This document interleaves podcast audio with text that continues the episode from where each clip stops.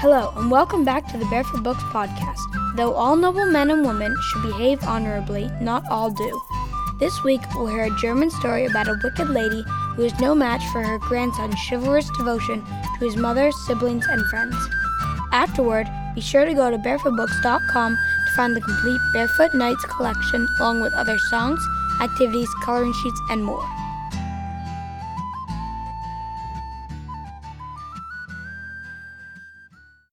On a sunny day in summer, the pages and squires were gathered around Master William in the courtyard of the castle to learn about the way knights behaved. "Chivalry," began Master William, "is the code of behaviour by which all knights try to live. It's not enough to be brave and clever or to ride a horse well and swing a sword skilfully. You also have to be kind and generous. Chivalry means behaving as well as you can all the time, and it means remembering to treat everyone you meet honourably, not just the lords and ladies, but the poorer people as well. In fact, anyone who asks for help." "But how do we know if they're good people?" asked Tom. "Your heart will nearly always tell you," answered Master William, "and if it doesn't, your common sense will." He looked thoughtful. "I believe I know a story about a boy who suffered greatly at the hands of a noble lady who should have been honourable, but in fact was very bad indeed." "Tell us," shouted the pages and squires. "Well," said Master William, "I suppose you could learn something about chivalry from it." The Knight of the Swan, a story from Germany.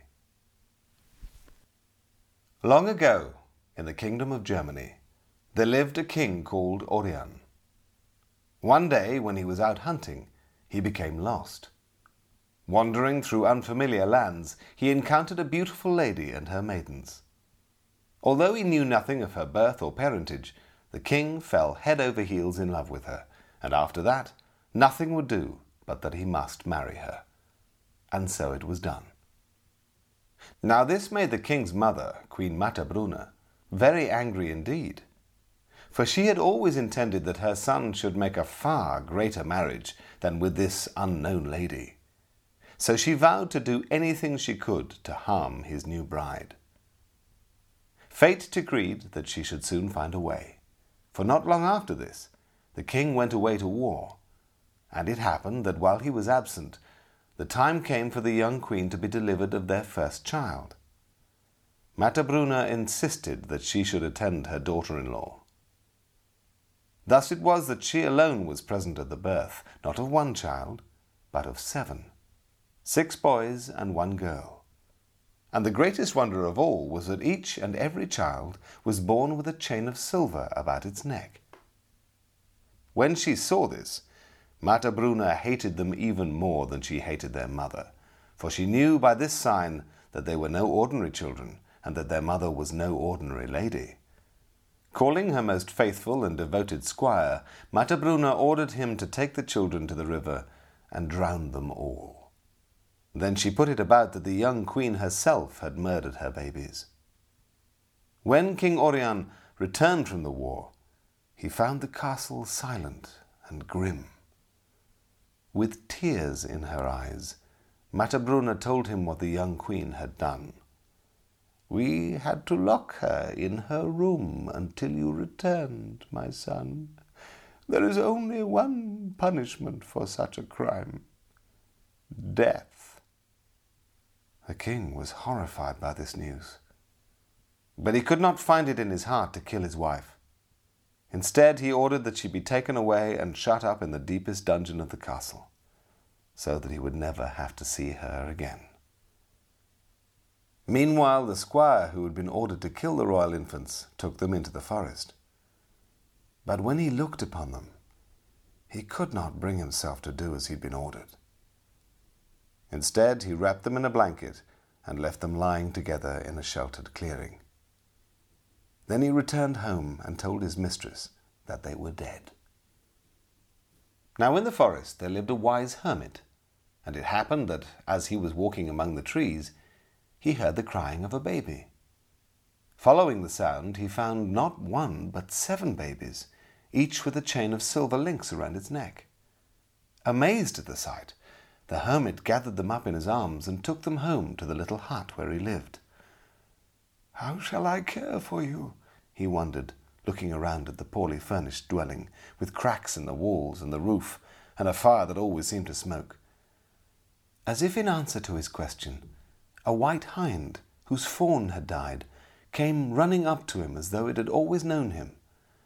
Giving thanks to God for this miracle, the hermit said to himself, "Well, at least the babies shall not lack for milk." And so it was that the 7 children grew up in the care of the hermit, who, though he had vowed to spend his life alone, delighted in their company. He did his best to care for them and to raise them as if they had been his own. They soon learned to call him father, for he was all they knew of gentleness and love. One boy, above all the rest, was especially strong and quick. The hermit named him Hylas, and he soon grew to be a fine hunter. And if the hermit often wondered where the children had come from, he never spoke of it. Thus 12 years passed, and during that time it seemed that King Orian grew daily weaker and sadder, and that as he did so, Matabruna grew stronger, until she had all but taken over the governing of the kingdom. Then one day a knight in Matabruna's service, whose name was Savary, happened to see the children playing together in the woods, and noticed the silver chains they wore. So beautiful were the children, and so bright their silver chains, that Savary hurried back to the castle and poured out his story to Matabruna. When she heard this, her eyes glittered cruelly. "Have you told anyone else about this?" "No, madam." "Then take a 12 trusted men," said Matabruna, "seek out the children with silver chains around their necks, and kill them all. Do not fail me, and be sure to bring their chains to me as proof that they are dead." Fearful for his life, Savary did as he was bid. But when he and the men he had gathered to do the evil deed arrived in the clearing near the hermit's hut, they found only 6 of the children, for the hermit had taken Hylas with him in search of food. "6 must do," said Savary grimly, and drew his knife. The children stood fearful and still. But as Savary cut the silver chains from their necks, something strange happened. The children suddenly turned into 6 beautiful white swans and flew away towards the nearby river. Fearing for his life, Savary took the 6 silver chains back to Matabruna. He told her the 7th had fallen from his pocket somewhere in the forest. Then, trembling, he confessed that the children were still alive, though they had become swans. But instead of being angry, the evil queen was well pleased by this news. She took the silver chains to a jeweler and ordered him to melt them down and turn them into a goblet. But when the jeweler set about melting the first chain in his furnace, it grew and grew until there was enough to make 2 cups. Then the jeweler knew that there was magic at work here. He hid one of the goblets along with the 5 remaining chains and took the other to Matabruna. When the jeweler had gone, richly rewarded for his work, Matabruna poured wine into the goblet and drank a toast to herself.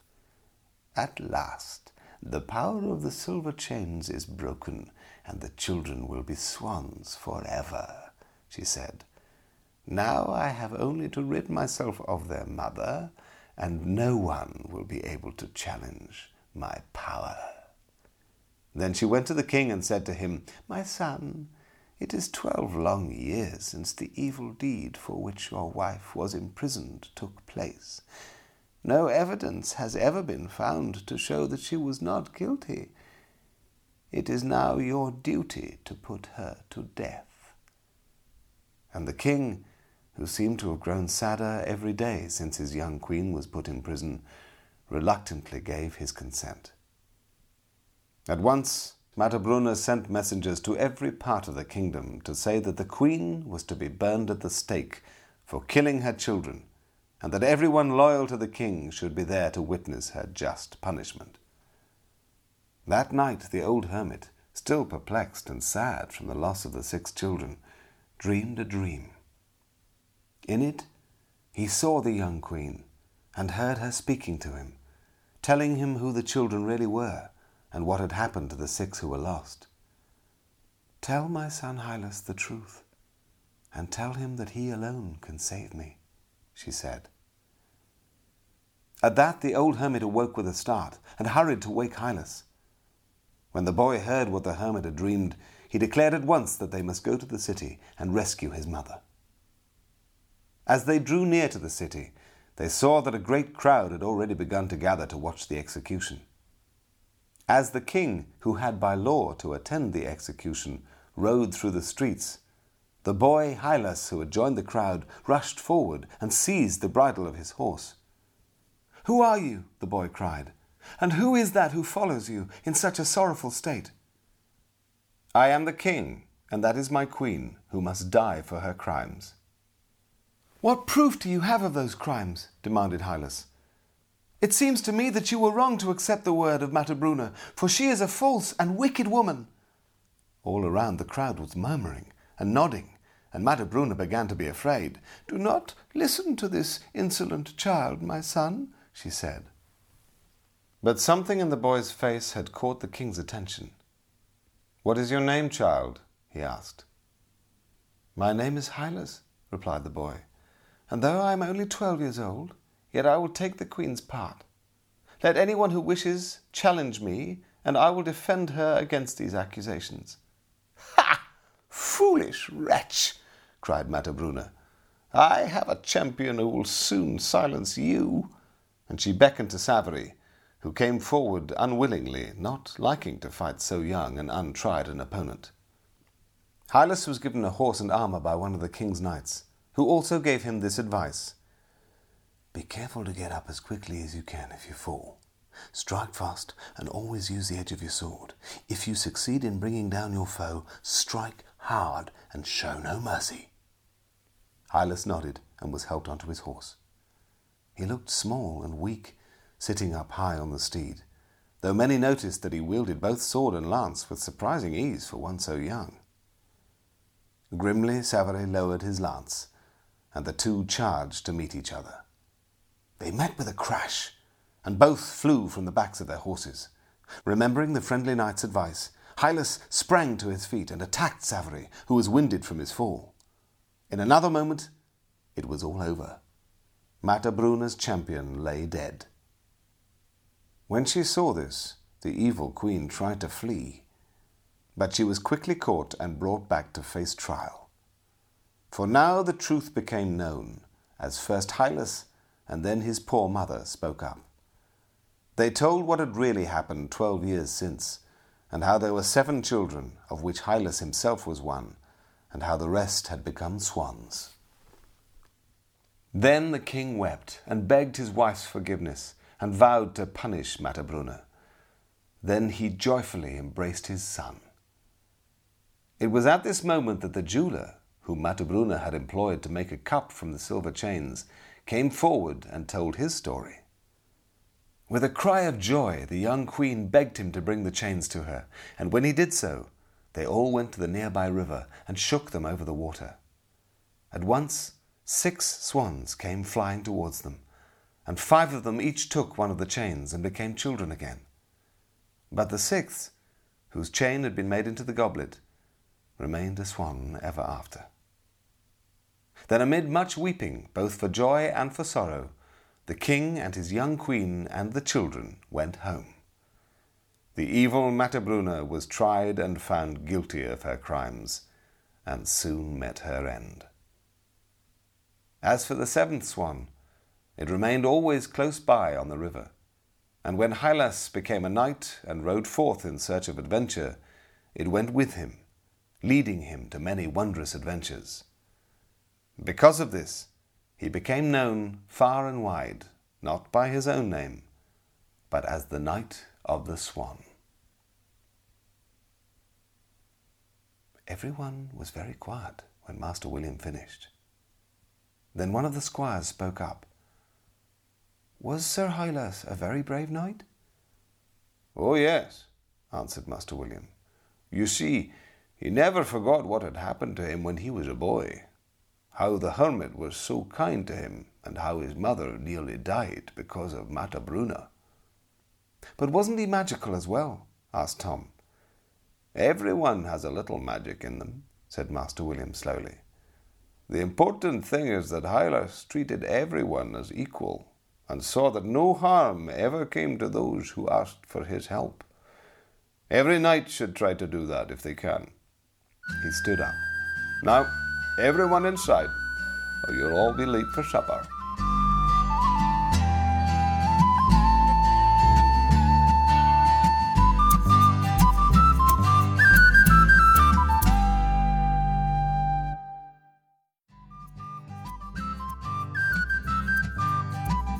That's all for today's episode.